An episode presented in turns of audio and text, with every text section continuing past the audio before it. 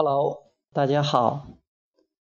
呃，今天的主题是吸引力法则是万能的吗？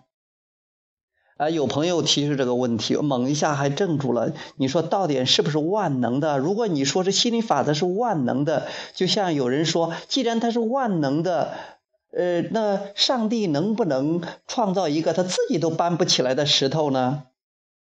好的，意思说，如果它是万能的，它肯定能搬得起。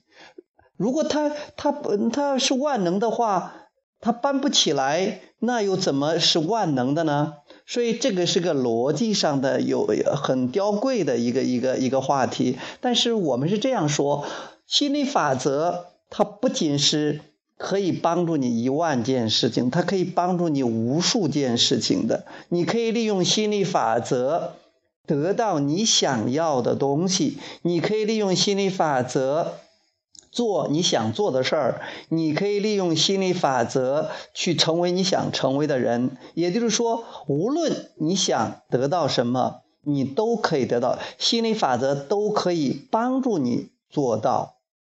当然了，如果是你发出的振动频率跟你想要的东西一样，你就可以得到想要的。如果你发出振动频率不一样，那就说你如果处于抗拒的状态，你就无法得到你想要的。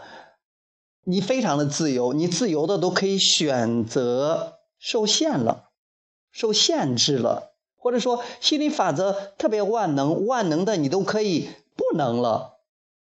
这就是吸引力法则的魅力所在。也就是说，无论是什么你想要的东西，你都可以通过吸引力法则来帮你搞定。或者说，宇宙中的一切都曾经是一股意识，然后吸引力法则回应这种意识，有求必应，然后把它创造出来了。那你说它是不是万能的？不仅是万能吧，应该是异能的，应该是无数能的，它什么都可以的。仅仅一个万，不是一个万字可以了得的。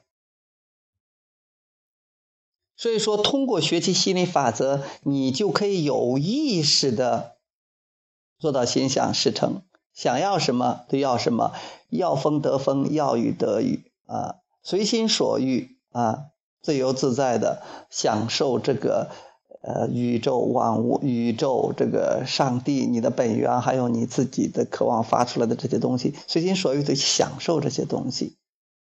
嗯，非常棒的。好，呃，今天这个主题就到这里，好，谢谢大家，拜拜。